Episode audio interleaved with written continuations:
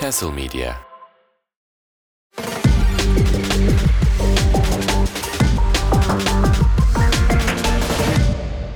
Efendim, bugün bugün Müzler'in birinci sezonunun finaline geldiniz. Biz biz bir tık üzgünüz. Sezon finalleri her zaman hüzünlü olur.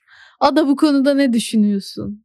Yani bu bir sezon finali olabilir ama şu açıdan bakabiliriz önümüzdeki sezonların bir başlangıcıdır. Hadi bakalım. Böyle de pozitif noktaya çekmeyi bilen birisi. Pesimist ve optimistler nasıl takılıyor? Hadi bakalım pesimist ve optimist kankalar. Aynen öyle.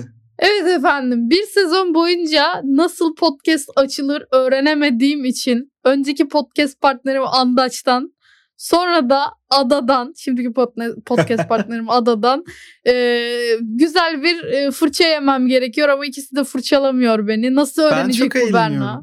Ben çok Ya sen- eğleniyorum. Kaos seviyorsun abi çünkü. Ya evet bir de Ya. ben olsam da nasıl ben olsam da çok farklı açmam ki. Yani hani şey böyle öyle bir açılış özelliği okeydir yani açıyorsun işte. Ha, ya ama öyle değil işte. Mesela hani şey senin aklına geliyor bak RP yaptığımız bölümde işte merhaba biz müzleriz ben Ada bu Berna bu Andaç falan hani tanıtıyorsun takdim ediyorsun. Ben böyle aa sanki herkes bizi tanıyor. Hiç gerek yok böyle şeylere. Ya gerek ben mesela bu bölüme giriş yapacak olsam şöyle giriş yapardım. Merhabalar efendim nasılsınız? Müzler'in sezon finaline hepiniz hoş geldiniz. Ben Ada Ayman, yanımda Berna Ece Gündüz'le birlikteyiz. Geçen bölüm başlamış olduğumuz kitap satma ya da kitap anlatma da diyebiliriz. işine devam edeceğiz. Berna nasılsın? Nasıl geçti haftaların? Bak tertemiz abi ben bunu niye yapamıyorum ya? Ben bunun bir de ADHD'si olan sensin. Temiz olan Ya çok- benim. Nasıl Çok oluyor bu? istiyorsan baştan başlayalım. Ben alayım yani girişi. Kanka bir kere şey yaptık şimdi tamam devam. Bir sonraki sezonda sana yaptıracağım bunları. Bitti sen oldu. Sen bittin. Hayattır. Hayat. Evet efendim. Müzlerin sezon finaline hoş geldiniz. Geçtiğimiz bölüm size bir söz vermiştik ve bütün sezon boyunca kitap konuşmadığımızı daha doğrusu bir bölüm olarak hani bölüm şey çapında kitap konuşmadığımızı ve size e, sezon finali olarak iki part ayırıp kitap konuşacağımızdan bahsetmiştik. Geçen bölümde konuştuğumuz kitaplar hayvan mezarlığı ve kediler ya dünyada olmasaydı vah vah vah kediler gitseydi ne olurdu kitaplarını konuşmuştuk. Bu hafta da sizler için iki seri aldık ve onları konuşacağız. Evet bu sefer seri yapıyoruz bu arada tek kitap Evet. yerine. Adacığım kendi serini açıklamak ister misin? Benim serim Mistborn serisi ama ilk üç kitabını alacağım. Sonraki üç kitabı değil. Hı hı. Yani bu en baştaki birinci era olarak geçiyor Mistborn'daki. hı hı. Onu konuşacağım. Berna sen neyden bahsedeceksin? Ben de Açlık Oyunları Hunger Games'ten bahsedeceğim. Normalde zaten 3 kitap Katniss'ı ele alan serisi. Ancak President Snow'u anlatan, Başkan Snow'u anlatan bir prequel kitabı daha var. Onu da araya sıkıştıracağım efendim. Evet, fark ettiyseniz bizim seçtiğimiz kitaplar, seriler, dünyalar birazcık böyle bir distopik evren Evet. kıvamında. Ada bilerek bunu yaptırdı. Çünkü neden olmasın? Konsept konsepttir yani. Yani şöyle oldu. Berna'ya sordum. Sen neyi seçiyorsun dedim. Onun seçtiği şeye göre biraz daha konsept olarak. Geçen bölümde de mesela yine aynı şeyi yapmıştık. Evet. Orada da biraz daha hayvan teması üzerinden gitmiştik. Kedi muhabbeti üzerinden konsept yapmıştık Evet. ufak bir. Bunu da sormuştum çünkü bakalım fark eden olacak mı diye. O yüzden de cevaplamış olayım dedim. Ya fark eden olduysa da bilmiyoruz artık ama neyse. Ben şey ya Hunger Games nedense yani başlamadan önce şeyi söylemek istiyorum genel anlamda. Hunger Games açlık oyunları nedense benim sabah akşam konuşabileceğim bir seri. Yani bıkmıyorum bir türlü. Hani geek yapar dönemlerimde de konuştum. Yeri geldi bu işte şeylerde de konuştum, podcastlerde de konuştum, kanalımda da konuştum. Hala konuşuyorum ve doymuyorum. Bunun sebebi herhalde distopya sevgisinden yani distopya sever biriyim. Ütopya ve distopyaları seviyorum. Herhalde ondan kaynaklanıyor diye düşünüyorum ama mesela senin Mistborn sevgin neyden geliyor? Hadi benimki biraz daha böyle çünkü işte ergenken okuduğum bir seriydi biraz daha bağlandığım bir seriydi işte distopya seviyorum o şekilde bağlandım vesaire. Seninki mesela Mistborn nereden geliyor? Hani ne dedin de aldın kitabı eline ve aa tamam ben bunu sevdim bu benim kitabım diyebildin mesela. Ya şöyle benim mesela Mistborn'a özel böyle bir işte kalbimde şöyle bir yeri var diyeceğim çok bir şey yok. Çok keyifli bir seri. Yani çok Hı hı. güzel ama benim zaten Mistborn'u okuma nedenim Brandon Sanderson eseri olması. Daha doğrusu şöyle gerçekleşti. Bir dönem yine fantastik kitap arayışındayken internete yazdım işte hani sevilen fantastik kitaplar, kitap yazarları falan diye. Brandon Sanderson'ı buldum. Oradan Brandon Sanderson'ın eserlerine bakarken işte olay şeye dönüştü. Ne denir ona? Serileri varmış birden fazla. İşte Cosmer diye bir evreni varmış. Bu arada Marvel'dan önce kendi sinematik universe'unu kurmuş Var. Brandon Sanderson. Bütün kitapları çünkü aynı evrende geçiyor. Farklı gezegenlerde geçiyor bir sistemde. Hı hı. Bu evrenlerin en çok sevilenleri zaten işte Stormlight Archive var. Elantris üçlemesi var. Elantris'i daha okumadım. Bir de Mistborn serisi var.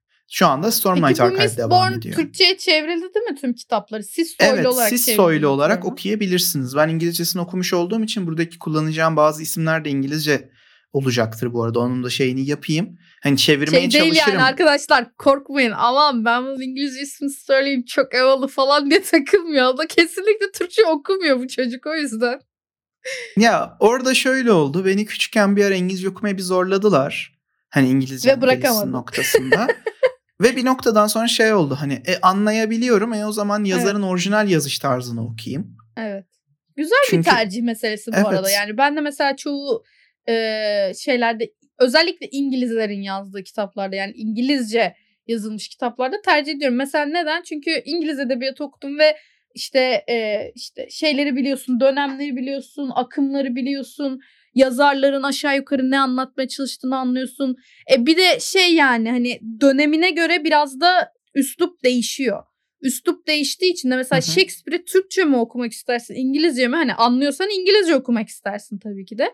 Ha ikisi de zor bu arada. Çünkü E, Shakespeare'in tabii. dili kolay bir dil değil ama becerebiliyorsam İngilizce okurum. Ya mesela Shakespeare İngilizcesi diye ayrı bir dil var neredeyse Tabii, artık evet. zaten hani o Evet. noktada. Ya benim Evet. bunları İngilizce okuma nedenim biraz daha şey fantastikte. Fantastik yazarlar özellikle farklı dilleri hani büyü sistemlerinin içine katmayı çok seviyorlar. Hani kelime Hı hı. oyunu noktasında. Aa, Türkçe'ye evet. çevrildiğinde bunlar kaybolabiliyor. Evet doğru. Çok bir şey değil mi? Bu konuda ben mesela bir çevirmen olarak şey yapıyorum. Ee, Türkçe'ye nasıl uyarlayabilirim? Hı hı. En uygun nasıl çevirebilirim? Çünkü birebir çeviremediğin çok kelime oluyor. O kelime oyununu çeviremediğin çok oluyor tamam mı? Ve bunu nasıl uyarlayabilirsin diye oturup düşünüyorsun. Gerekirse bütün kitaptaki o kelimeyi baştan sona değiştiriyorsun. Hani ben mesela buna çok dikkat ederim. Çünkü şeydir ya çeviri aslında sadece bir motomot çeviri birebir çeviri Evet, evet. değildir. Uyarlamadır ya. Türkçe diline uyarlıyorsun. Mesela son çevirdiğin Percy. Jackson kitabında da bunlara çok dikkat ettin değil mi? Böyle, böyle de nasıl da reklam yapılır. Evet. Yani e, e, basit bir örnek vermem gerekirse en sevdiğim uyarlamalardan biri oldu bu kitap boyunca. E, kitapta mesela şey demiş Cocoa Puffs diye yani çikolatalı toplar. Hani e, mısır gevreğinden bahsediyor ve gerçekten böyle bir mısır gevreği markası var yabancı gavurların e, ürettiği. Ve ben bunu düşündüm ne olabilir? Choco Top diye çevirdim. Çünkü bir çocuk kitabı. E bir yandan da tabii. yerelleştirmek daha tatlı oluyor yani. Ben bunu niye Coco Puffs olarak okuyayım ki? Yani yerelleştirebilirim. Çünkü yazar da onu hedefliyor ya bir yandan. Hani senin dediğin bu kelime şakaları muhtemelen aslında o yazarın hedeflediği ona gidiyor ya ve tabii ki. iyi bir çevirmene denk gelirsen onu çok iyi çevirebiliyor yani. Hani Harry bir Potter'lar çevirmeni da demiyorum bunlar ama- bu, buna çok güzel örnek Evet. bu arada. Evet Sevinok Yayın ve Kutlukan Kutlu'nun bu e, çeviri zekasına o yüzden çok hayranım. İnanılmaz bir çeviri yani e, Türkçe'ye kelime kattılar resmen. O yüzden ben çok takdir ediyorum. Onları böyle birazcık şey yapıyorum. En İdol sevdiğim mesela şey eseri Seherbaz. Çok güzel bir eklenti bence. Abi ya hepsi çok güzel biliyor musun? Yani nasıl uyduruyorlar Ölüm yiyen, böcürt, ruh emici, Ölü böcürt. evet evet. Yani çok güzel uyarlamışlar. O yüzden çok hoşuma gidiyor ve şey bu bu şeyi de bilmektir. Hani sadece İngilizce ve Türkçe bilmek değil. Yani dilin e, temelini, dil bilimini de Evet. bilmektir yani bir yandan. O yüzden çok böyle şey imrenerek bakıyorum onlara. Bir gün ben de inşallah onlar gibi olacağım falan diye. Yani e, o yüzden anlayabilirim neden İngilizce okumak istediğini. Yani çünkü bu şeylerde özellikle hani ben biraz da artık Brandon Sanderson buna dahil değil tabii ki ama genel olarak baktığımızda fantastiğin biraz daha niş dediğimiz az okunan kısımlarına bakıyorum ya artık Hı hı. e, giriyorum. Yani Türkçe çok çevrilen eserler olmuyor. Evet. Çevrilse bile çok usta çevirmenler tarafından çevrilmiyor. Yani hani büyük isimler tarafından diyeyim. Çünkü böyle biraz daha az bilinen yayın evleri alıyor ya da her şeyi alan yayın evleri alıyor. Öyle olunca da Evet. onlar çok kaynayabiliyor arada. Ya bir de şey var ada. Çok sattı satmadı muhabbetine göre devamını evet. getiriyorlar ya biraz. Ee, yani yayın evinde çalıştığım için biliyorum. Onun devamının gelmesi bir zamanlama meselesi. Bir de ne kadar sattığına göre. Yani bırakabilir de yayın evi onu yarıda. Ee, haklarını da şey yapabilir bırakabilir. Çünkü yani niye sana zarar getiren bir şeyi devam edesin ki çevirtmeye ve Ya bunun en güzel örneği şey var bu arada. Mesela Dedektif Kuru Kafa serisinde çok uzun bir seri o. 15. Hı hı. kitap falan çıktı galiba. İspanya'da 8. kitapta mı 10. kitaptan mı sonra mesela İspanyolcası çıkmayı bıraktı. Bıraktı. Evet. Satmıyorsa satmaz yani doğru. Hani bir yandan şeye çok üzülüyorum. Onu o dilde satın alan insanlar devamını Evet. okuyamıyor. Ona çok üzülüyorum. Çünkü herkesin İngilizcesi olmak ya da İspanyolcası ya da ne bileyim İtalyancası ya da Rusçası bir şey olması gerekmiyor. Herkes ikinci bir dil öğrenmek zorunda da değil. Ya aslında zorunda İngilizce global dil İngilizce olduğu artık için ama dünyanın dili değil. olduğu için ama şey Evet. noktası var bir de. Yani bu global diller de değişiyor ki. Eskiden Evet. global dil Fransızcaydı mesela. Hani Abi eskiden dediğin orta çağ dünya. hayır orta çağ değil canım. Birinci Dünya Hangisi? Savaşı dönemine kadar şeye kadar Ha, Fransızca gerçi doğru. Evet doğru. dünyadaki doğru. ana dil. Yani diplomasinin dili hala Fransızca olarak geçer.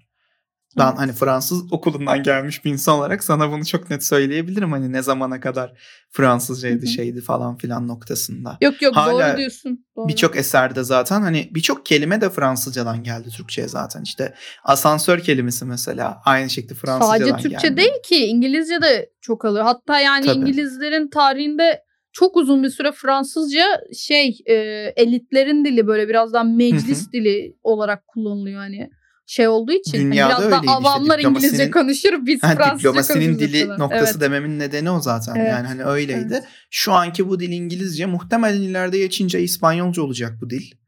Dünyanın Bir şey değil mi? Bunun Çince olacağını söylüyordu benim lisedeki e. İngilizce hocam. Yani çünkü şey biraz hem nüfus hem de Evet, e, evet, ne denir ekonomik şeyinden dolayı Çin'in ön plana çıkacağını söylüyor ama Çin'in şöyle bir dezavantajı var abi. Ee, şey değil ya Latin harfleri değil ya yani dünyanın büyük bir çoğunu Latin harfleri kullanıyor ortak olarak sadece işte kanji tarzında böyle çizmeli e, şeyleri dilleri öğrenmek çok zor oluyor yani Rusça olur, Arapça olur, Doğu dilleri olur vesaire. Bunlar çok zor. Belki Ya. bir dezavantajı odur yani hani. Onlar muhtemelen şey olarak geçer diye düşünüyorum. Önce işte kelimelerin Latin harfli versiyonları da var çünkü. Heh evet. Ee, Latin harfi üzerinden geçebilir diyecekken Tesa mikrofonuma vurdu. Önemli değil. Neyse, Kediler hayat. yapar. İşte değişik bir ses duyduysanız o benim kedim mikrofona vurdu. Neyse eee, hani o noktadan geçmeye başlayabilir. Çünkü Çin şeye başladı. Kendi kültürünü ithal etmeye başladı oyunlarla şeylerle falan dizilerle. Evet. Çok da sert bir politika işliyor bu noktada bu arada. Kendi arabaları bilmem neler falan. Hepsinde devlet desteği var. Hepsinde şey var çünkü. Hı. Eee, onu yapmaya başladı o yüzden. Yavaş yavaş bu hani kültürel noktada hani şeye dönebilir işte Çince kelimeler bilmem nasıl mesela işte Japonya bunu bir noktada animelerle başarıyor. Hani biz Evet. işte Japoncam yok benim ama nani dendiğinde ne ne falan olduğunu artık herkes biliyor yani. Çünkü esprisi Evet. dönüyor, şeyi dönüyor. Bunun Çin versiyonları da yavaş yavaş gelişir belki başka bir şey çıkar ortaya. Ama neyse biz ülkelerin politikalarını ve şeylerini incelemeyi kenara bırakıp gel kitaplarımızdan bahsedelim. Aynen tam da onu diyecektim. Evet. Ada ilk önce yine senin serinle başlayalım. Ee, çünkü benimki zaten hani aslında çok da bilindik ve filmleri de çok olan bir seri olduğu için ben sona bırakmak istiyorum. Senin serinle başlayalım. Ben bu arada e, Mistborn'u Sis Soylu'yu okumadım arkadaşlar. E, Ada ama galiba Hunger Games'i okudu diye biliyorum. Sadece çok şu- eskiden okudum. Evet, çok hatırlamıyorum o yüzden. Evet. O yüzden böyle aşağı yukarı yine birbirimizin bilmediği şeylere seçtik gibi sayabilirsiniz. Evet Adacığım siz soyludan bahset bakalım bize. Yani şimdi siz söyle bir distopik eser her şeyden önce. Dünyayı biraz anlamamız lazım. Hani eserden bahsederken biraz kafanızda oturması için. Skadriel diye bir dünyada geçiyor. Ee, dünyanın adını vermemin nedeni şu. Az önce söylemiş olduğum gibi Brandon Sanderson'ın bütün eserleri Cosmere adı altında verilen bir evrende geçiyor. Bu evrenin hikayesi de şu şekilde eskiden ana bir tane varlık varmış. Tanrısal bir varlık. Tanrı hatta direkt hani bizim Allah dediğimiz varlık. Bu varlık parçalara bölünüyor ve bu parçaları ele geçiren canlılar ta- yeni tanrılar oluyor. Hı hı. Bu tanrılardan iki tanesi. Biri ruin, yok ediş olabilir. Türkçe çevrimini gerçekten bilmiyorum. Ruin diyeceğim. Diğeri de preservation. Yani aslında biri yok etme, biri de hayatta tutma, şey yapmaz. E, koruma. Direkt sözlük anlamlarını kullanmış. Evet. Ee, bu iki tanrı anlaşma yapıyorlar. Ruin sadece yok edici, Preservation sadece koruyan bir güç çünkü. Bu anlaşmaya göre Preservation kendinden bir parça, yani gücünden azaltıp bir dünya yaratıyor. Hmm. Adı altında. Ee, ve bu dünyayı Ruin bir noktada yok edecek diye bir anlaşma yapıyorlar. Hani sen korumuş olacaksın ben yok etmiş olacağım diye. Ama bir noktada Ruin'i e, şey yapıyorlar kandırıyorlar ve hapsediyorlar bir yere. Ve bu sayede elimizde Skadrial dediğimiz bir dünya oluşuyor. Bütün hikaye bin yıl öncesinden başlıyor. Şu ana kadar anlattıklarım bu arada daha kitabın girişi bile değil. Bin yıl hikaye öncesinde başlıyor. Bir tane kişi sonradan işte Heroes of Ages adı altında geçiyor bu kişi. Ee, dünyayı çok büyük bir felaketten kurtarmış deniyor. Bu felaketten kurtarırken de tanrılığa erişmiş. Zaten sonra da kendi adını Lord Ruler olarak Hı hı. değiştiriyor. Yani yönetici, lo- yönetici lord gibi bir şey olabilir. Hı hı. Ee, olarak değiştiriyor ve bütün dünya zaten bu adamın etrafında şekilleniyor. Aslında bir ülke diyeyim. Çünkü daha sonra aslında bu bahsettiğimiz Mistborn'un yaşandığı yerin tek bir ülke gibi bir yer olduğunu anlıyoruz. Çok Hı hı. büyük bir yer değil. Burada soylular var. Soyluların zamanında Lord, Lord Ruler'a yardım etmiş olan insanlar olduğu söyleniyor. Hı hı. O yüzden soylular. Bir de Ska denilen fakir halk var. Soylular Plebler. aşırı zengin. Hı hı. Fakirler aşırı fakir. Yemek Aa, Allah bulamıyorlar, Allah, tanıdık şeyler bilmem ne falan filan noktasında. Hani şey Evet. yapıyorlar. Soylu biri yolun ortasında fakir birini öldürse kimse bakmıyor. Lord Ruler e, yani zaten mal gözüyle bakılıyor Sky'a. Yani hani çalışma kamplarında çalıştırılıyorlar, şey yapıyorlar falan filan. Bu evrenin Hı hı. bütün olayı metaller. Metal. Yani altın, gümüş, şey falan filan anlamında. Hı hı. Çünkü bu evrenin büyü sistemi bu metallere bağlı. Evet. Şöyle ki e, bazı metallerin kendi yemek içmek suretiyle kullandığın zaman yani işte sallıyorum tin Türkçesini bilmiyorum tinin ama Hı. e, tin içtiğin zaman mesela e, bu büyüyü kullanabilen bir insansan çünkü bu büyüyü yapabilenlere şey deniyor zaten mistlink deniyor. Tek bir Hı hı. metali kullanabilenlere çok daha yüksek derecede görebiliyorsun, duyabiliyorsun. Hislerin çok keskinleşiyor. Sallıyorum Hmm. demir çekiyor, işte bir şey itiyor falan filan böyle. Hani onları itip çekebiliyorsun, şey yapabiliyorsun. Hı hı. Böyle bir evren düşünün. İşte demir bir yumrukla yönetiliyor. Zaten Lord Ruler'ın da Inquisitor adı ad- verilen ki bu dinde de kullanılmıştır aslında. Hani dini Evet. olduğu buradan da belli. Zaten bu evrenin dini bu arada Lord Ruler. Yani tanrıları o. Ya zaten onu diyecektim. En baştan beri böyle şey anlatıyorsun ya işte bir kapışmayla işte koruma şey yapma Evet falan. evet. Çok yani din, mitoloji onları andırıyor zaten. Ya Brandon Sanders'ın eserleri genel olarak zaten dini mitoloji çok işler. Yani din Hmm. çok ön plandadır. Hı hı. Ee, neyse Inquisitor adı al- verilen yaratıklar var bu evrende. Ve bu yaratıklar böyle hani bu işte büyülere bilmem nelere karşı da bayağı dirençler ve bunların sayesinde zaten demir bir yumrukla yönetiyor. Biz bu hikayede Kelsier adı verilen bir kişiyi aslında izliyoruz ve Vin adı, ama ana karakterimiz Vin diye bir kız. Kelsier bütün soylulardan nefret ediyor.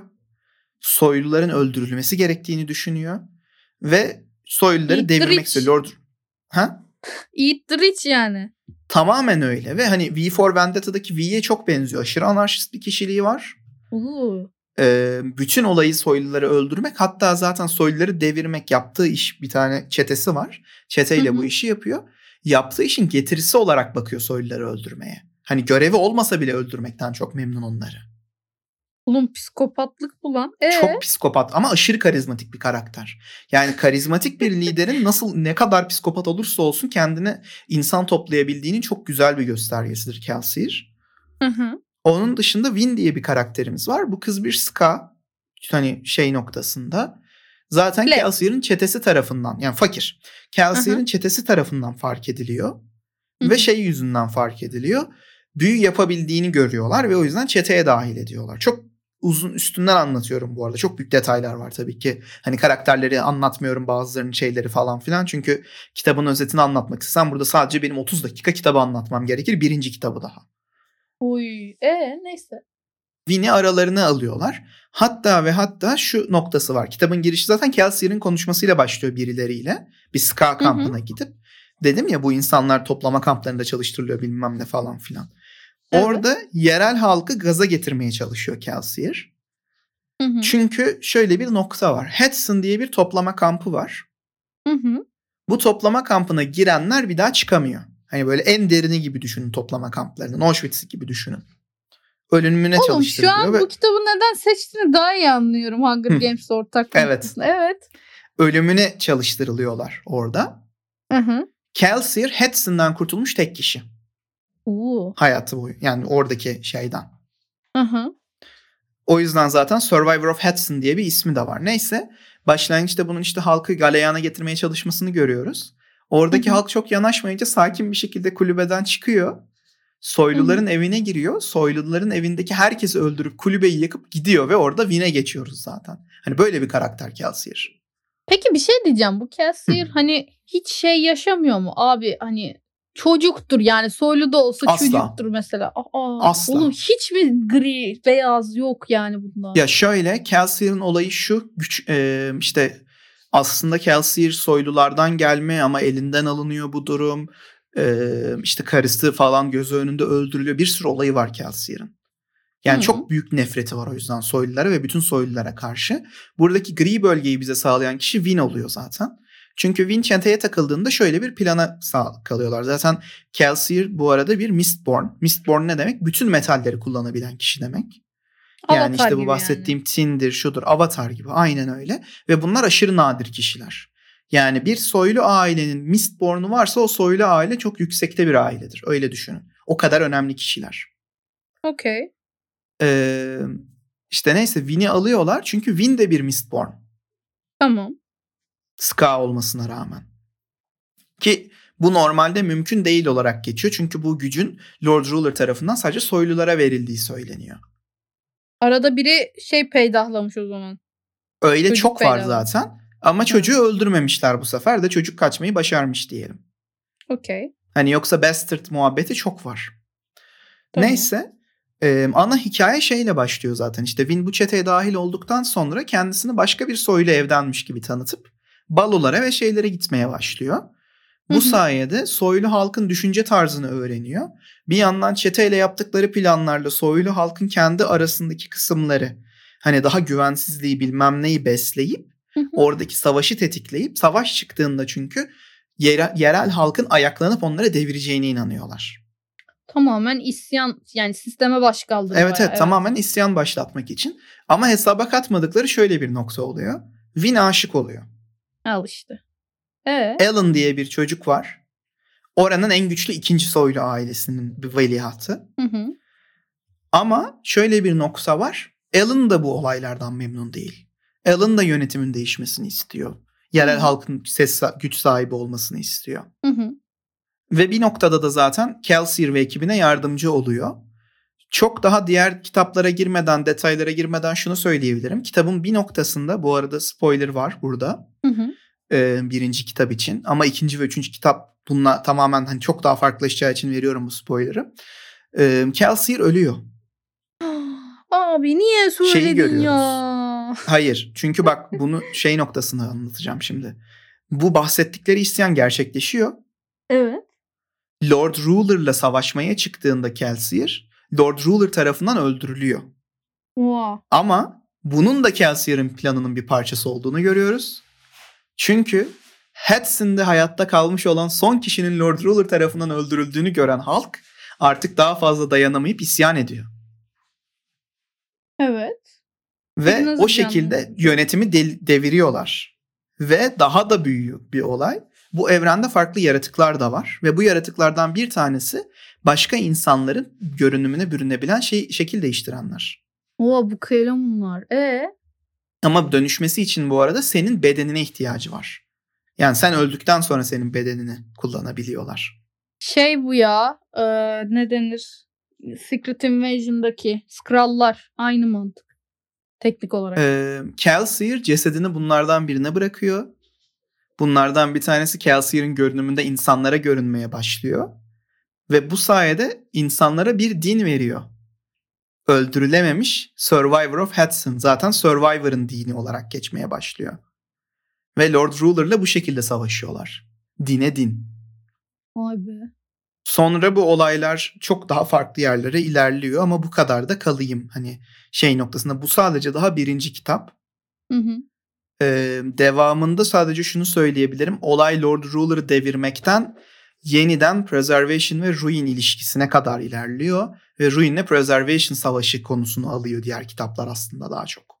Ben sana şeyi soracağım burada. Şimdi yani bir distopya manyağı olarak. Şimdi bu Tabii. evrenin e, world building'ini sormak istiyorum. Çünkü genelde distopyalar e, ne yapar? Yani distopyanın aslında anlatılış amacı şudur. Hani dinleyenlere de birazcık şey olsun. Distopya neden ortaya çıkar ya da ütopya neden ortaya çıkar? Çünkü bir sistem eleştirisi yapmak ister insanlar. Mesela ilk Ütopya, Ütopya Thomas More'un Ütopya kitabı vardır. Bu Ütopya neden ortaya çıkıyor? Kralı, e, imparatoru veya yöneticiyi artık her kimse onu eleştirmek için bakın böyle de bir hani yer var gibisinden bir de yani şey iğneleme yapmaya çalışıyor ve bunun üzerine çıkıyor. Aslında ütopyalarda bir tip e, şeydir yani distopya gibi bir mesaj verme amacı taşır. Zaten şu ana kadar okuduğunuz distopyalara bakınca işte Brave New World olsun hani Cesur Yeni Dünya işte 1984 olsun hani en bilindikleri hayvan çiftliği olsun bunlar hep zaten bir sisteme başkaldırı. Ee, 1984'ü hiç sevmem bu arada. Or- oraya da so- sorun değil. Yani Okey. bunlar hep bir sisteme başkaldırı ve şey olduğu için hani eleştiri olduğu için aslında siz bunu yanlış yapıyorsunuz. Bakın şöyle olsun böyle olsun demenin bir yoludur. Ya da ne bileyim e, bir ütopya olan kadınlar ülkesi. E, evet bir ütopya ama neye göre ütopya neye göre distopya? Çünkü oraya bir erkek adımını attığında zaten karakterin erkek baş karakter erkek tamam mı? Oraya girdiğinde Hı hı. kadınlar ülkesine girdiğinde nasıl bir düzen olduğunu görüyor ve işte yine erkek veya patriarkal e, ataerkil düzeni biraz daha işte empoze etmeye çalışıyor vesaire tarzından böyle ufak ufak değindirmeler ve eleştiriler var. Yani ütopya ve distopyanın asıl amacı budur. Mesela şeyi e, Mistborn'u düşündüğün zaman hani kime nasıl bir gönderme olduğunu hiç hayal Gücün ettin mi? Tek gücün tek bir alanda yoğunlaşmasının ne kadar yozlaşması üzerine aslında bir eser. Yok yok şey anlamında mesela her eser aslında dönemine göre bir şeyi eleştirir. Belli bir şeyi eleştirir ya. Hani Mistborn'un özellikle hedef aldığı mesela şey diyorsun ya toplama kampları falan hani direkt Evet. Hitler üzerine mi yoğunlaşmış yoksa genel olarak Şöyle, distopyaları mı şey Ee, yapmış? ne der ona? Brandon Sanders'ın eserlerinde bu tarz şeyi çok görürsünüz zaten ve genellikle şeyi hedef alır. Hani soyluluk sistemi üzerinden gider. Yani Hmm. geçmişe bir eleştiri olabilir ya da tipik fantastik yazılarına bir eleştiri olabilir. Çünkü hani prensler Hı hı. iyidir bilmem nedir falan Evet. vardır ya oradalarda Hı hı. da. Yani şeyi görürsün her zaman işte. Çünkü mesela Stormlight'ta da öyledir. Baş karakterimiz Kaladin köylülerden biridir. Hı hı. Ee, çok o, kadar önemli bir karakterdir ki sonra krallardan daha önemli olur. Mistborn'da da Win aynı şeydir. Yani e, şeyi eleştirir her zaman. Gücün tek bir sosyal kesim üzerinde çok büyük toplanmasını eleştirir Brandon Sanderson genelde. Güzel. Peki e, Bunu dünya da dinle harmanlar. Yani din kullanarak bunu yapma, yapılmasını eleştirir. e, şey soracağım. Çünkü Hunger Games'te burada açık oyunlarıyla bağlantı kuracağım ya. E, dünyasını mesela gerçek dünyada özellikle benzettiği bir ülke bilmem ne şey var mı? Yok. Mesela Hunger Games direkt Amerika'nın şey olarak geçiyor ya hani. Yok yok Brandon Sanderson'ın şeyleri kendisine ait. Zaten dediğim Kendi, gibi hani mesela biz bu hepsi farklı dünyalarla geçiyor. Scalrial dünyasının tamamını da bilmiyoruz. Yani Hmm. çünkü sonra 5-6 yani 4-5 6. kitapta şeyi öğreniyoruz. Hani bu ada tek bir ada değilmiş. Hmm. Yani bu tek dünyadaki tek yer değilmiş. Başka şeyler de varmış. Ülkeler, oluşumlar bilmem neler de varmış. Onları da öğreniyoruz daha sonra. Bayağı büyük bir evren yapmış o zaman. Evet yani evet. Brandon Yani Sanderson. Kozmer bayağı büyük bir evren. İleride bir gün muhtemelen bu arada bir noktada şey yapılır bunlar. Dizi filme uyarlanır. Hı hı, Çünkü Brandon Sanderson da büyük bir yazar. hı hı. Ee, o noktada çok merak ediyorum mesela ne yapacaklarını. Çünkü aynı zamanda bu şey bir eser değildir. Emre Sanders'ın kitapları böyle şu anki zamanda çok rahat koyabileceğin kitaplar değiller televizyona. Sert eserler çünkü. Hı hı. Ya ben de onu şey hem sert eleştiriler anlamında hem hı. şey anlamında bu arada konular anlamında yani bunu şey anlamında söylemiyorum işte tecavüz var kaldırırlarsa şöyle olur falan anlamında söylemiyorum. Yani Stormlight Archive'da mesela Kaladin'in kendi kafasının içinden geçenleri okursunuz bir noktada Hı hı. ve o kadar depresiftir ki gerçekten o depresyona girersiniz yani. Kaladin'in yaşadığı. Ya, Ya- da işte Hı buradaki evrenin pisliği bilmem neyi falan şeyde verilmez. Ana olaylarda verilmez. Karakterlerin kafasının içinde düşünüp işte bu yüzden böyle yaptım olaylarında verilir. Mesela en büyük örneğini şeyden verebilirim. Win biliyorsunuz bahsettiğim gibi köylü. Hı hı. Fakir bir kız. Bir hırsız çetesiyle çalışıyor zaten. Hı hı. Ee, mesela Win'i ilk tanıştıklarında erkek çocuğu zannediyorlar Win'i. Çünkü kadın olduğunu belli ederse başına gelecekleri bildiğinden dolayı saçını sürekli kısa kesiyor. Hı hı. Omuzlarını daha şey duruyor. Kadınlığını belli etmemeye çalışıyor. Okey bu çok zaten tarihsel de bir aslında Evet. sorun. Hani ona da değinmiş. Hı Ya hı. şey e, bir yandan da hani bunları sormamın sebebi şu. Çünkü fantastik eserlerde genelde hani evet iyi ve kötünün savaşı olur. Ama distopik eser gibi genelde bakılmaz ya fantastik eserlere. Çünkü şeydir yani Yok. en bak en en Zaten- tepesine çıkıyorum. Yüzüklerin. Efendisi tamam mı? En tepede ne var? Bir kötüyle iyinin savaşı var. Evet kötüyle iyinin savaşı, siyahla beyazın savaşı zaten olur. Ama distopik evren gibi anlatmak yerine bu hani gücü eline al- almış birilerini hani alt etmeye çalışıyoruz ve dünyayı kurtarmaya çalışıyoruz. Yani aslında bir kahramanlık, bir kahramanın e, yolculuğu vesairesi var. Ama hiçbir zaman böyle bir distopya gözüyle bakmazsın. O yüzden hani Yok, fantastik eserde distopya burada. deyince ilgimi çekti zaten. Şöyle bir nokta var zaten burada. Mesela siyahla beyaz yok. Yani Kelsier zaten siyahla beyaz baktığı için eleştiriliyor eserde. Çünkü Kelsier'in gözünde hani soylular kötü, halk iyi, soylular ölmeli. Evet Arası o yüzden yok yani. sordum. Hiç gri değil mi Ee, diye. yani o hiç gri bir karakter değil ama zaten gri olmaması eleştiriler konusu. Çünkü zaten hani eserde şey de var. Hani mesela biz Ruin'le Preservation Savaşı'nı görüyoruz Hı hı. aslında. Çünkü hani koruma ile yok etme muhabbeti üzerinden. Ama şunu da söyleyeyim hani işte şeyle bitmiyor yani. Hani işte biz Ruin'i durdurduk ve dünyamız kalacakla bitmiyor olay. Çok daha farklı noktalara evriliyor. Bu arada Hani şey bütün serinin tadını kaçırmadan bunu söyleyebilirim.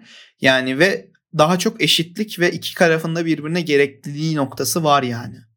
Sen tanrıları söyledikçe, ruin ve preservation'ı söyledikçe şey geliyor Hı hı. aklıma. Yani e, belli bir düzen var. Ya bunu yıkacağız ya bunu koruyacağız. Hani şey değil, yıkmadan değiştirmek de değil. Böyle bir üçüncü seçenek de sunulmamış mesela. Alan onu denemek istiyor mesela.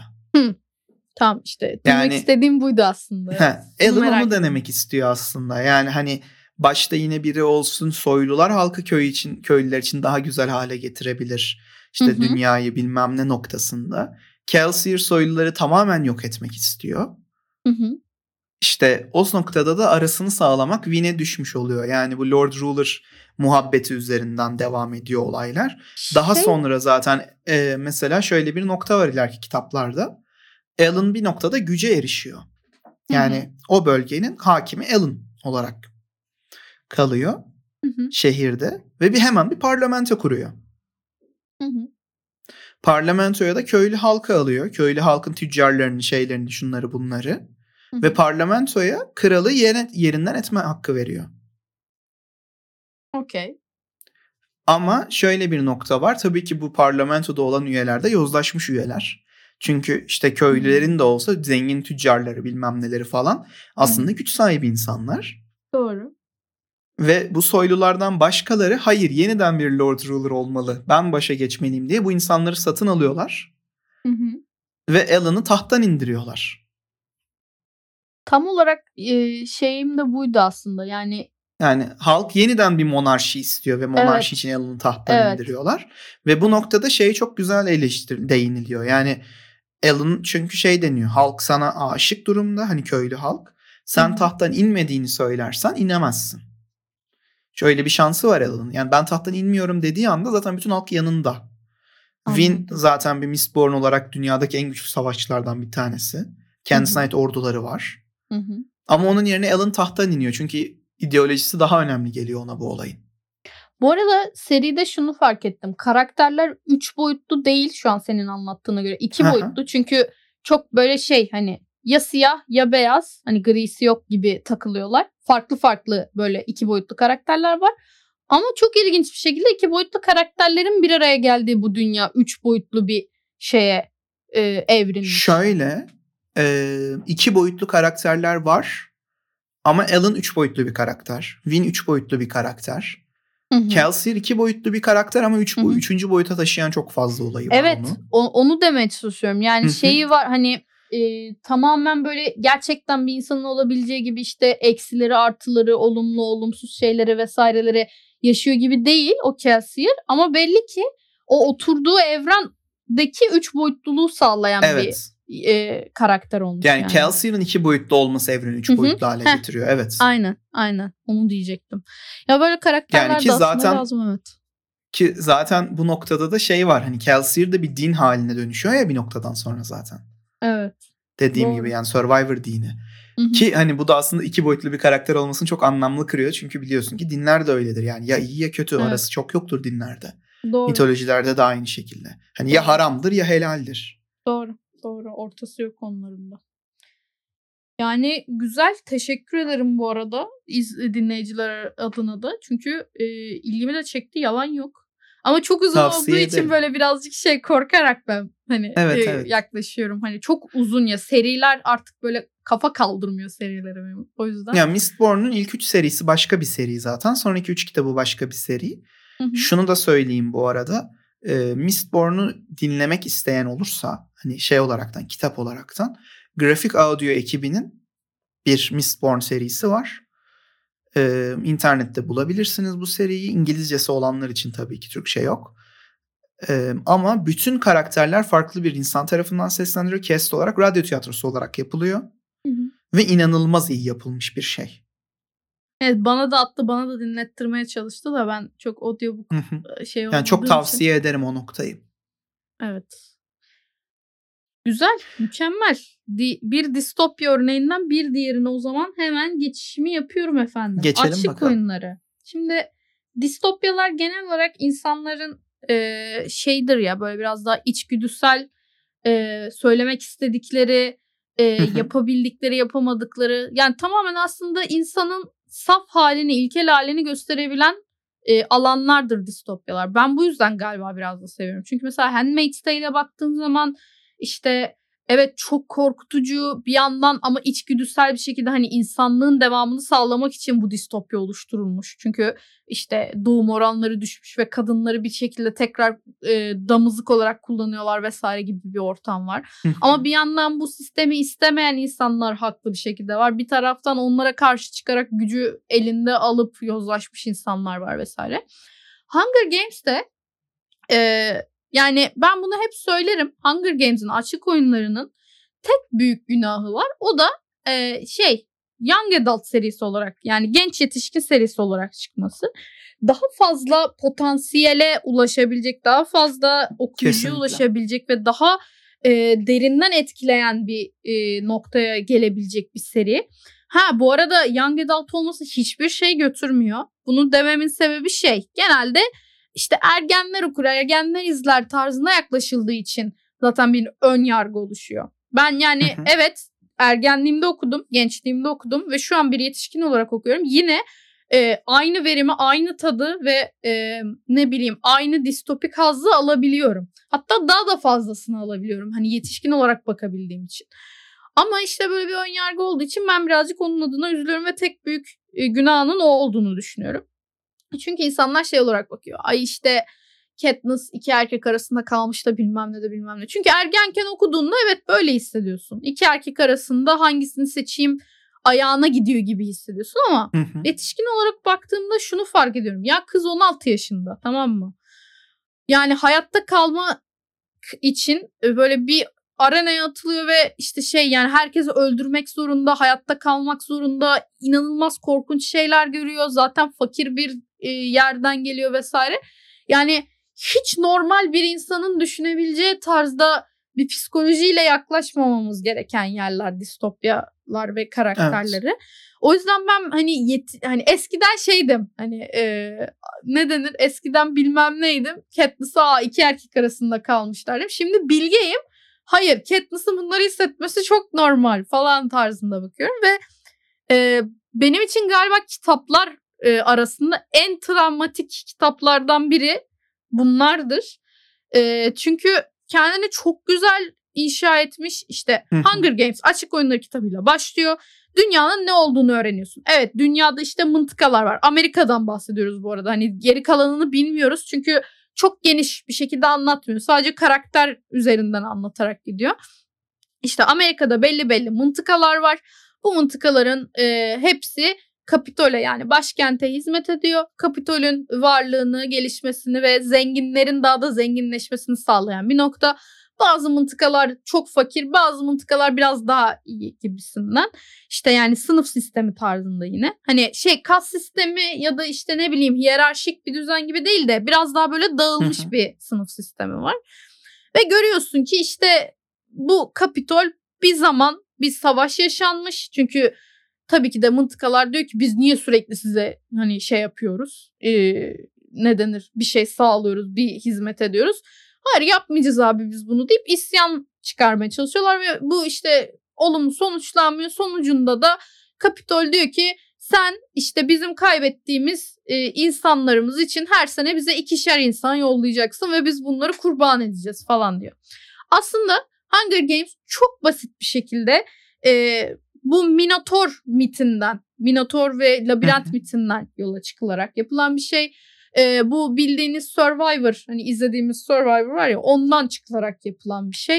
E, biraz da böyle sistemin, e, güçte yozlaşmanın vesairenin getirdiği bir şekilde kadının Susan Collins'in kafasında canlanan bir evren.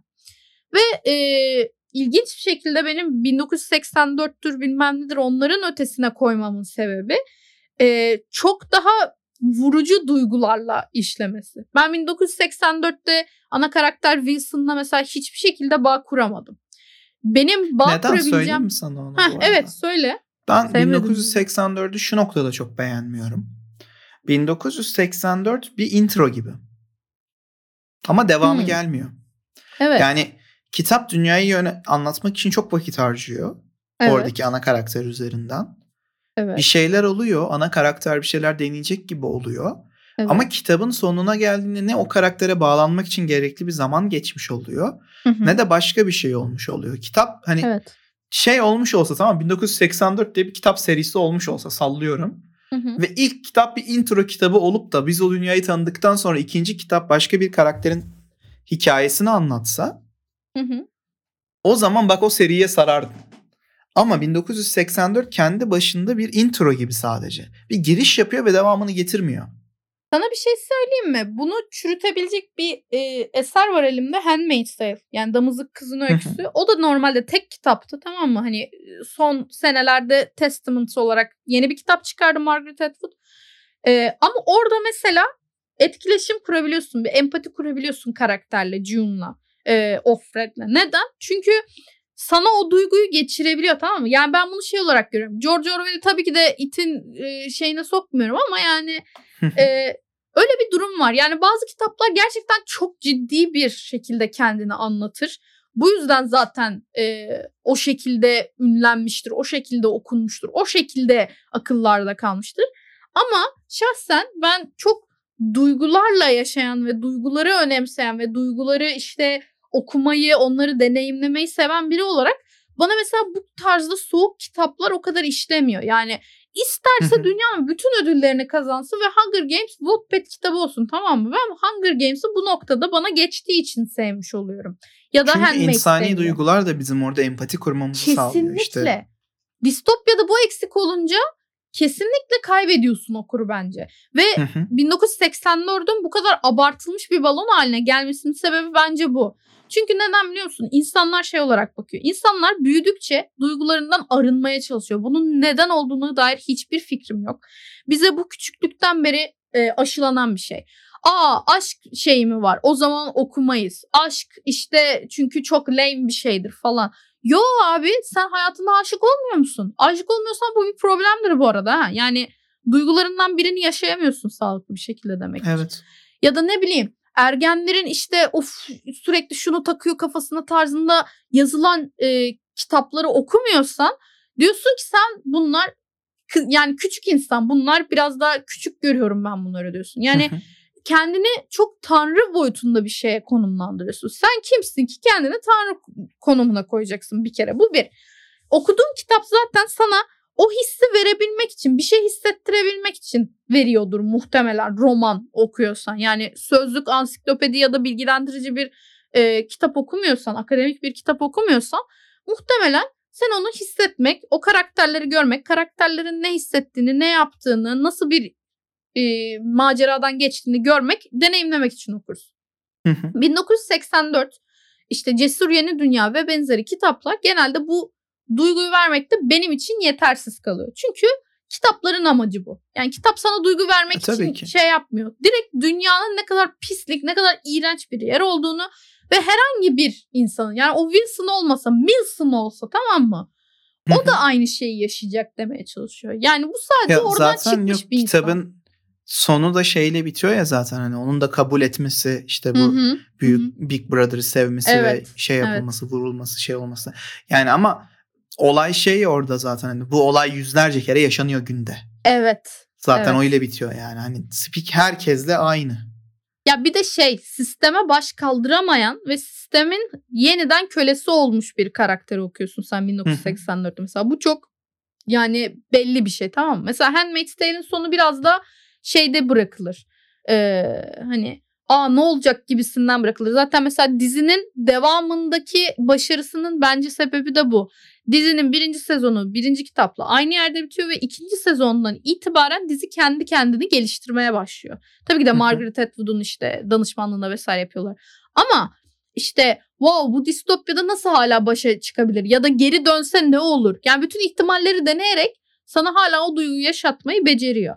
1984'ün tek kitap olmasındaki sebep abi dünyayı sana anlatmaya çalışmış. Tamamen bu burada bir mesaj verme kaygısı var. Bu mesaj verme kaygısını çok fazla düşünce e bir de kitabını da birazcık kısa tutmuş belli ki George Evet. Orwell. Karakteri işlemeye çok fazla vakti olmuyor. Çünkü onun dünyasına girebileceğin, onunla empati kurabileceğin bir ortam vermiyor. Gibi gibi. O yüzden soğuk kalıyor senin için. Yani Cesur Mesela Yeni şey Dünya okumayı çok aynı isterdim. Hı. 1984'te. Şimdi oradaki isyan grubunun da aslında Big Brother tarafından yönetildiğine dair bir şey görüyoruz. Yani öyle Evet. bir muhabbet var. Evet. Şey okumayı çok isterdim. O isyan grubunun başında bir kişi Hı hı. tamam mı? Ama ikili ajanı oynuyor. Yani bir yandan aslında Big Brother için isyanın başında gibi görünüyormuş gibi görünüp Evet. aslında gerçek isyanı yöneten Evet. bir kişiyi okumayı çok isterdim mesela. Zaten bu ikiliyi yapsa mesela o karakterin iç dünyasını daha rahat görüp o karakterle empati kurabilirsin. Çünkü şeydir ya hı. e, nasıl diyeyim içgüdüsel bir şeydir ya hayatta kalmak için evet e, ayıya dayı da demek zorundasın ama bir yandan da ayıya dayı demenin yollarını da dememenin yollarını da aramak zorundasın Evet. gibi böyle bir ikilemi sağlardı. Muhtemelen evet o daha ilgi çekici gelirdi gibi geliyor bana yani en azından. Yani evet, dediğim gibi işte Hunger Ya Games da bu bizim cahil yorumlarımızdır bilen. Yok yani edebiyatta herkesin yorumu farklı olur ve ben bir edebiyatçı olarak bir kitap okuru olarak ben bunu söylüyorum. Hani herkes her kitabı beğenmek her dünyayı beğenmek zorunda değil sonuçta. Tabii canım. Zevkler ve renkler. Ben dedim ya yani hani duyguları daha çok oynayan kitaplar beni daha çok çekiyor. Yani geçen hafta geçen bölümde bahsettiğim kedili kitap tamamen duyguları oynayan bir kitap. Hani böyle aman aman edebiyat edebiyat oğlu bir kitap değil mesela. Basit bir dili var ve şey okuyorsun yani okuyup sadece duyguları hissetmekle alakalı bir kitap. Yani Tolkien gibi işte bir ağacın dalını 10 sayfa e, betimlemek zorunda kalmıyor. Ama sana bir şey hissettiriyor. Ha, Tolkien'in hissettirdiği çok farklı bir şey oluyor. O da fantastik anlamda sana hissettiriyor gibi. Yani edebiyattır bu. Seversin sevmezsin o sana bağlı. Neyse Hunger Games'e geliyorum tekrardan. Hunger Games aslında modern distopya anlamında çok başarılı bir distopya tamam mı? Yani Susan Collins bunu çok basit bir şekilde işte Survivor izlerken aklıma bu geldi ve işte yapayım dedim gibisinden düşünüyor ve yazıyor. Ee, dediğim gibi hani evet bir gençlik serisi olması çok ön yargı yaklaştırıyor. Ama duygulara, karakterlerin e, derinliğine vesairesine çok güzel indiği ve onları çok güzel boyutlandırdığı için e, genelde kitap okurlarını ya da en azından filmi filmini tüketenlerin şey dediğini fark ediyorsun. Yani o filmle ya da o kitapla o dünyayla bir şekilde bağ kurabildiğini ve sürekli olarak bundan bahsedebilme yetisine sahip olun. Mesela ben ya sonsuza kadar konuşabilirim. Neden? Çünkü bana bu malzemeyi veriyor. Bana bu duyguyu veriyor. Mesela dedim ya travma yaşadım diye. Benim travmam abi Finnick'in ölümüdür. Bak ben kitapta Katniss'in kız kardeşi Prim'in öleceğini bilerek okudum. Tamam mı? Yani üçüncü kitaba gel, gelene kadar ben o spoiler'ı yemiştim. Ve şey Ben yani bilmiyordum bu arada mesela okurken. bilmiyor muydun? He, mesela Aa. Harry Potter'da da ben ölümlerin çoğunu bilerek okudum yani. O yüzden e, vuruşu farklı oluyor tamam mı? Hani bilmek ve bilmemek arasında. Ve ben galiba Finnick'in ölümünü de biliyordum. Ama okurken ben şey gibiydim. Böyle birazcık inkar şeyindeydim. e, aşamasındaydım hani. Hayır ya yok ölmüyordur falan tarzında. Çünkü çok da belli değil gibi bir şey diye bahsediyordu arkadaşlarım. Ve geldim okudum tamam mı? Hayatımda ilk defa kitabı fırlattım elimden. Ekledim 5 dakika. Dedim ki senin yapacağın işi dedim Suzan Collins'e. Çünkü e, yani Mockingjay kitabı, Alaycı Kuş kitabı benim seride en beğenmediğim kitap. Çünkü böyle çok e, çok daha aktif ilerlemeyen, biraz da sadece Katniss içinde dağılan, işte diğerlerini göremediğimiz, biraz daha kapandığımız e, ama çok vurucu cümleleri olan bir kitap bu arada.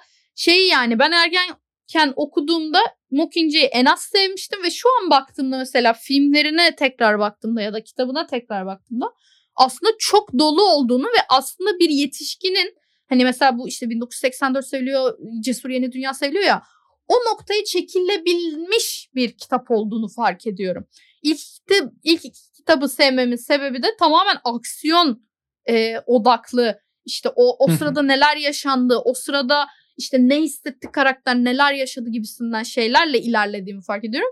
Ama işte büyüyünce Mockingjay'in de aslında ne anlatabildiğini gördüm. Ee, işte dediğim gibi bana travma yaşatan kitaplardan biridir ve Finnick be- mesela benim ana karakter değil. Ben böyle çok ana karakter sevdalısı biri değilim tamam mı?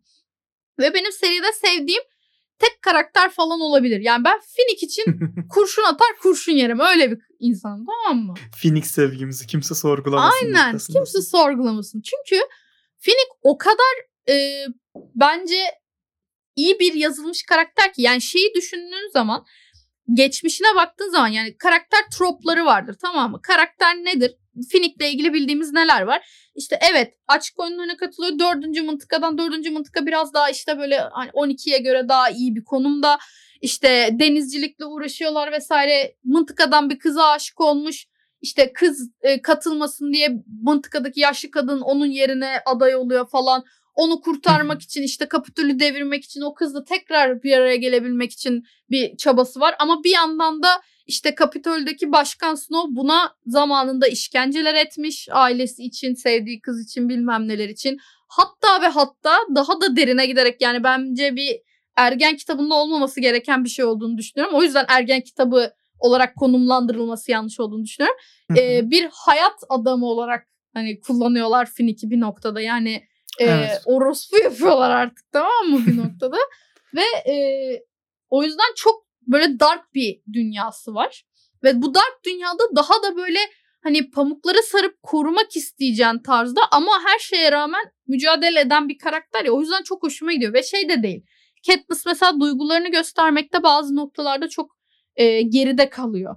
Şey olamıyor yani ne olduğunu algılayamıyor. O biraz da karakterinden kaynaklı tabii ki. Evet, yani evet. ruhsuz gibi olmasının sebebi o. Çünkü bütün sorumluluk ona yüklenmiş. Babası ölmüş. Kardeşine annesine bakıyor. Evde sevmediği bir kedi var. Lanet bir kedi var. E, ölümün ortasına sürüklenmiş. İşte ne bileyim bir sürü şey yaşıyor falan. Çok normal aslında. Ama e, o duyguyu veremediği noktalarda mesela daha duyguyu verebilen karakterlere yaklaşıyorsun. İşte o da benim için finik oldu mesela. Ha ama bakıyorsun bunların hepsi işte yani gencecik insanlar tamam mı? Yani diyorsun ki abi bunların bunları yaşarken e, böyle hissetmesi ya da hiçbir şey hissedemiyor oluşu ya da dümdüz sadece anlatıyor oluşu ve o çıplaklığıyla veriyor oluşu zaten yeterince korkunç. Çünkü düşünüyorsun yani sen ölü bir böcek görsen muhtemelen çok böyle şey olmazsın tamam mı? İçin gitmez. Ama bazı insanların içi gidebiliyor. Çünkü bu senin alıştığın bir şey. Hani her gün görebildiğin bir şey. Ama bir insanın öldüğünü görmek, açlıkla sınanmak, işte ne bileyim orada belli bir düzenin e, kurallarına uymak zorunda olmak, e, o düzene uyamadığın zaman cezalandırıldığını görmek. Çünkü e, dilleri kesilen evoxlar var tamam mı? Dilin kesilmiş, konuşamıyorsun falan ve hizmetçi yapılmış. Kapitol'e bakıyorsun. Kapitol yani şey beni çok etkileyen bir noktadır. E, yeme bozukluğu olan insanlar için açısından düşündüğünde çok vurucu bir yer bence burası. Kapitol'de insanlar o kadar zengin ki yiyorlar, Evet, yiyorlar, yiyorlar ve tekrar yemek için kusturuyorlar kendilerini tekrar yemeye devam ediyorlar. Ben bunu Bak, okuduğumda bunu tüylerim diken diken Şöyle söylemek istiyorum. Hani ne kadar şeyi unuttum ama bunu hala unutmuyorum yani. Bunun Evet. cümlesi cümlesi aklımda. vuruculuğa bakar mısın abi? Yani ben hayatım boyunca mesela hani işte ay kilo vermek bilmem ne hani genel olarak kadınlarda ve işte belli bir standarda uyman gerektiği objeleştirileceği insanlarda bu yansıtılır yani işte yeme şunu yapma bunu yapma ve. E, ben bunu ergenken okudum tamam mı? Büyüdüğümde şey I'm glad my mom died okudum ya orada da kız aşağı yukarı bunu yapıyor tamam mı? Hani yiyor ve kendini kusturuyor pişman olup ve boktan bir hayat yaşıyor falan. Bunun ikisi bende böyle bir merge etti tamam mı? İç içe geçti ve şey oldum. Abi Allah kahretsin her şeyi falan diye böyle bir aydınlanma yaşıyorsun ve o kadar iğrenç, o kadar tiksinç bir noktaya çekiyor ki Kapitol'ü. Kaldı ki bu Katniss'ı anlatan 3 kitabı 3 kitap arasında bu arada en sevdiğim Catching Fire, Catching Fire yani ateşi yakalamak mükemmel bir distopik eserdir. Hala tüylerim diken diken olur her seferinde. Hayvan gibi bir kitaptır. En sevdiğim odur seride. Ee, bence Susan Collins'in şeyine ben çok saygı duyuyorum. Bu e, kap, şey Başkan Snow'un e, hayatını anlatan bir kitap yazdı ya prequel olarak. Evet. Ee, dünyayı genişletmek için iyi bir eser tamam mı? Normalde Katniss'ın kitaplarını okuyan, ilk üç kitabı okuyan insanlar Başkan Snow'dan nefret eder. Benim gibi. Başkan Snow'un kitabı mı çıkmış? Allah onun bin belasını versin. Onu mu okuyacağım dedim ben ilk çıktığında. Sonra dedim ki Allah Allah filmi geliyormuş. Bir bakayım. Hani ilginç gözüküyor trailerı çünkü. Ve okur okumaz dedim ki Susan Collins sen bir distopya kraliçesisin. Hani ben buna karar verdim. Margaret Atwood'dan sonra Susan Collins gelir benim için. Ve genelde kadınların daha iyi yazdığını çünkü daha çok işte ataerkil düzende baskılanıyorlar bilmem ne gibi bir tarihten gelen bir e, şey olduğunu düşünüyorum. E, mesela Snow'u yazarken e, şey yapmamış. Hani şey dersin ya kötü adam neden kötüdür? Çünkü canı öyle istemiş. Ama işte bunu nedenlendirmek, bunu bir sebebe bağlamak, onu üç boyut kazandırmak önemlidir ya. Thanos'u neden insanlar sevdi? evet. Çünkü mantıklı bir sebebe bağladığın zaman ve onun çektiği acıyı da gördüğün zaman yani o Ki da bu arada bu sebebin bundan mantıklı olmasına da gerek yok. Mantıklıymış gibi vermen gerek. Heh, Yeterli. Evet. Ki aynen. Thanos buydu bu arada. Mantıklı Evet. değildi. Mantıklıymış gibi verildi. Aynen. Ama mesela Loki'de ilk onu yapamadılar ya. Yani Loki çünkü Evet, iki evet. boyutlu bir karakter olarak çünkü sırf zevkine yapan hani piçik yapan bir karakter kötü adam gibi gözüktü. Sonrasında derinleştirdiler onu. Ama Thanos. Thanos ne olarak gösterildi bize? Evet abi böyle bir sıkıntı var bu sorumluluğu benim almam gerekiyor deyip randomize bir şekilde insanları katletme bak katletme diyorum yok etme de değil katletme şeyini üstüne alıyor ve bunun sorumluluğunun yükünü de taşıyor aslında gibi bir karakterizasyon yaptılar Thanos'a. Ki bu mesela yüzden- Thanos parmağını şıklatıp insanlığın ya da her şeyin yarısını yok etmek yerine ne bileyim herke, her şeyin herkesin böyle bütün herkesin yarısını kısır yapsa ve dünyadaki kaynakları dörde katlasa bu sorunları yaşamazdık. Hayır bak bunu şey diyen de var. Niye işte kaynakları iki katına çıkarmıyor? Abi Ha. insan bak yaratılan bütün canlılar e, hani insan diye sınırlamayayım çünkü evrende diğer uzaylıları da katıyor Thanos. Bütün canlılar bunu tekrarlamaya müsait meyilli bir yapıya sahip. Yani sen iki katına da çıkarsan bu sefer aa iki katı varmış deyip bu sefer onun da içinden geçer bu insan. Ve tamam ama yarıya canlılar. düştüklerine yine aynı sayı, sayıya çıkacaklar. Yarıya düşürmek yerine yarısını kısır yapsa kimse ölmez. Hayır ama zaten o olay orada yani etik e, tartışmasının sebebi o zaten. Hani Yok hayır niye ben şunu diyorum işte yapmak muhabbeti. zorunda değil. Kısırlaştırabilir. Hayır ama o zaman da şey oluyor yani ben bunu hak etmedim diye. Çünkü çok random bir şekilde yapıyor ya. Kısırlaştırılmayı E, tamam. hak etmeyen bir insan mesela bu sefer bu çıkıp isyan ediyor. Diyor ki ben bunu hak etmedim Allah senin belanı versin diyor bu sefer. O mantık. E, diyebilir ama ölmekten iyidir yani hani. Ya tamam Ya anlıyorum. her şeyin dışında kaynakları sonsuz sayıda da arttırabilir. Elindeki gerçeklik taşı falan ya çünkü.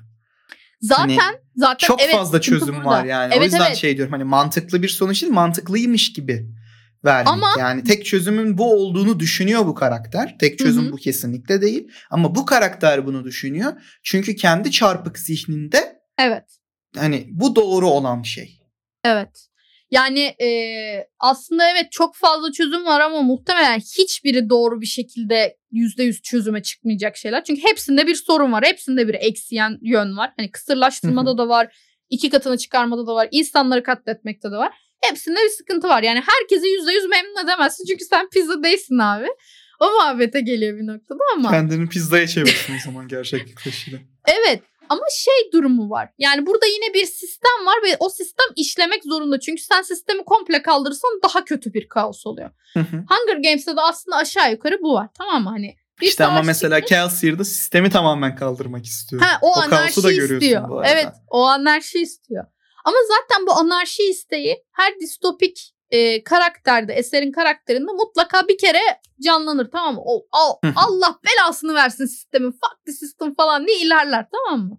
Bu mesela Snow kitabında da aynı şekilde ilerliyor ve Snow'un karakterinin aşırı böyle üç boyutlu olmasına ve aslında Katniss serisinde de bu karakteri çok iyi planladığına, kurguladığına inanmanı sağlayan bir şekilde anlatıyor. Çünkü işte Snow belli Kapitol'de doğmuş. işte okuluna giden aslında fakir ama kimseye çaktırmamaya çalışan e, işte bir şekilde sistemde e, göze batmadan kendini ön plana atarak işte kendi hayatını kurtarmaya çalışan biri. Yani aslında başlangıçta böyle aa falan oluyorsun tamam? Çünkü hayat mücadelesi veriyor belli ki yani. Annesi yok babası yok kuzeni ve büyük annesiyle yaşıyor falan.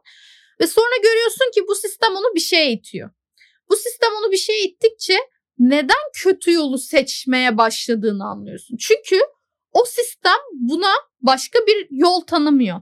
Hatta e, şeyi görüyorsun. En başından beri her şey planlı. Yani on, e, 10. yılında şeyin oyunlar oyunların oyuncu 10. yılını anlatıyor Snow'un kitabında. Hı hı. Mesela neden 10. yılını anlatıyor? Neden birinci yıllarını anlatmıyor? Çünkü burada yeni gelen yenilikler var, bilmem neler var. Burada daha böyle çarpıcı bir hikaye var ve aslında dönüm noktası denilebilecek bir noktada Snow. Ve şeyi görüyorsun. Katniss'ların dönemindeki bütün değişikliklerin aslında Snow'un zekasının ürünü olduğunu anlıyorsun. İşte Snow neden bu kadar acımasız bir noktaya geliyor? Çünkü Kapitol sistemi ona bunu dayatmış. Onu görüyorsun ve bu şey gibi Wilson'ın e, tekrardan işte Big Brother'ın e, kurbanı olması gibi Snow da tekrardan böyle bir içinde isyankar şeyler yaşıyor. Evet bir de genç bir adam. Yani genç adam olarak ne yapabilirsin? Tabii ki de kanın kaynar ve isyankar şeyler düşünürsün. Tabii. İşte sevdiğin kız vardır. işte ne bileyim hayatını ilerletmen gerekiyordur vesaire. Sana bir ceza veriliyordur. Ondan nefret ediyorsundur vesaire. Bir sürü şey görüyor. İğrenç şeyler görüyor. Bu arada e, kitabı okurken ben şeyi fark ettim. Çok vurucu kitap. Yani Hunger Games serisinde okuduğumdan çok daha e, korkutucu karanlık bir atmosferi var bence. Çünkü Susan Collins de kendi yazımını geliştirmiş bir yandan. Hani o iğrençliğini, o dünyanın boktanlığını ve o dünyanın korkunçluğunu çok iyi verebiliyor. Ee, şey oluyorsun. Abi Snow'un buraya gelmekten başka şansı yokmuş oluyorsun. Çünkü neden biliyor musun? Tamamen e, içgüdüsel bir noktaya gidiyor. İnsanların içgüdüsü buna yönlendiriyor seni. Sen hayatta kalmak, kendini düşünmek ve kendi devamlılığını sağlamak zorundasın. Bu geliyor tamam mı? Snow'da bencillikler yapıyorsa, pislikler yapıyorsa, kötülükler yapıyorsa, işte aslında iyi düşünüp yanlış bir şey yapıyorsa bile bu noktaya en başından beri planlı olarak gelindiğini fark ediyorsun kitapta. Ve aslında bu çocuğun hani şey gibi düşün. Ya çocuk iyi de hani iyi eğitilmemiş falan derler ya. Evet bu çocuğu sen iyi bir yere yönlendirsen mesela hayvan gibi iyi biri olur tamam mı? Hayvan gibi iyi bir ütopya kurabilir sana. Zaten e, Kapitol'ün bu zenginliğe gelmesini sağlayan kişi de bu. Hani dünyanın gerçekten Snow sayesinde kurulduğunu ve aslında neden Katniss'la birlikte bittiğini çünkü Snow öldükten sonra bir anlamı kalmıyor bu Hunger Games evreninin. Herkes kendi şeyinde devam ediyor. Neden bittiğini anlayabiliyorsun. Asıl şey e, Katniss değil yani karakter. Burada Snow. Mesela Harry Potter'da da ben şeyi savunurum her zaman. Harry Potter kesinlikle önemli değil. Orada Voldemort olmasa Harry Potter'ın bir anlamı kalmıyor. Burada da Snow olmasa Katniss'ın ya da diğerlerinin hiçbir anlamı kalmıyor. Çünkü her şeyi Ben orada Voldemort yerine o. Dumbledore'u savunurum bu arada ama okey. Yok ben backbone olarak yani omurgası olarak bir eserin genelde villain'ını çok iyi yaparsa o olduğunu Hı hı. düşünüyorum. Yani Yok, zaten bir amaç veren de o. Hani karakter. Ee, Voldemort'u o hale getiren de Dumbledore ya. Evet bir noktada öyle. Evet doğru. Her şeyin başında o var. Yani Doğru. daha bu her şey Grindelwald zamanlarına dayanaraktan Dumbledore'a kadar gidiyor. Ama işte öyle O yüzden. bakarsam bu sefer mesela şimdi Dumbledore Harry Potter evreninde daha etkin ve önde ya. Mesela burada Snow'un o hale gelmesine sebep olan Doktor Gaul diye bir kadın var tamam mı? Hı hı. Ee, ve işte babasıyla zamanında arkadaş olmuş. İşte filmde de şey bu e, Tyrion abinin oynadığı karakter adını unuttum tamamen. Ee, yani o ikisi mesela onun bu hale gelmesine sebep oluyor. Ama Doktor Gaul denilen karakter o kadar psikopat ve o kadar böyle şey korkutucu bir zihne sahip ki yani bunu konuşurken mesela ay tatlım bilmem ne falan tarzında konuşuyor ama hani kitapta işte duygular nasıl hissettirdikleri bilmem neleri görebildiğin için resmen kadının zihnine girebilmiş gibi oluyorsun. Çünkü kadın yani şey düşünüyor. Aa ben bu hayvanı nasıl mutasyona uğratırım? Yani olabildiğince her şeyi hani mad scientist dediğin tropa oynuyor Evet. tamamen. Ve şey yapıyor yani bak çok etkilendiğim bir şeydir bu. Ödevi doğru kişilerin yapıp yapmadığını anlamak için. Çünkü ödevi beraber yaparsan ikinizin de e, yazısı olursa kokusu sinerse o ödevin ikinizin olduğunu anlayabileceği bir sistem tarzında bir şey var Oha. e, bir yılan türü geliştirmiş tamam mı? Yılan tanıdık kokuyu aldığı zaman o insana zarar vermiyor. Ama yabancı bir koku girerse anında ağzına sıçıyor tamam mı? Ee, Oha. Evet mesela Snow bütün gece boyunca Coriolanus koruyor diyeyim daha doğrusu. Koruyor bütün gece ödeve uğraşıyor ve geldiklerinde diyor ki evet biz arkadaşımla beraber yaptık diyor. Doktor Gal de diyor ki e tamam o zaman ay ben o şey ödevinizi şeyin içine yılanların şeyinin içine attım ama merak etmeyin hani ödev ikinizin de olduğu için size zarar vermez kokunuzu tanıyor çünkü falan diyor. Ve diğer kız gidiyor işte şeyin e, ne denir ona yılanların tankının içinden almaya çalışırken hayvan gibi yılanlar bunu ısırıyor, felç ediyor, beyninin kimyasını komple değiştiriyor, kişiliğini değiştiriyor falan. Berbat bir hayat bahşediyor tamam mı? Yani yoğun bakımda mı kalmış, işte beynimi şey olmuş, değişmiş, hayatımı kaymış bunların hiçbiri önemli değil. Ama kadın bunları tahmin ediyor ve bunları da oyuna entegre ediyor bir noktada tamam mı? Ve şeyi görüyorsun. Koryo bunu gördükten sonra aa oyunların olduğu alana e, şeyi götürüyorlar, yılanları götürüyorlar. O zaman ben benim e, tribute'umun kokusu olan bir şey koyayım diyor ve bu zekayı kullanıyor mesela tamam mı? Şey oluyorsun.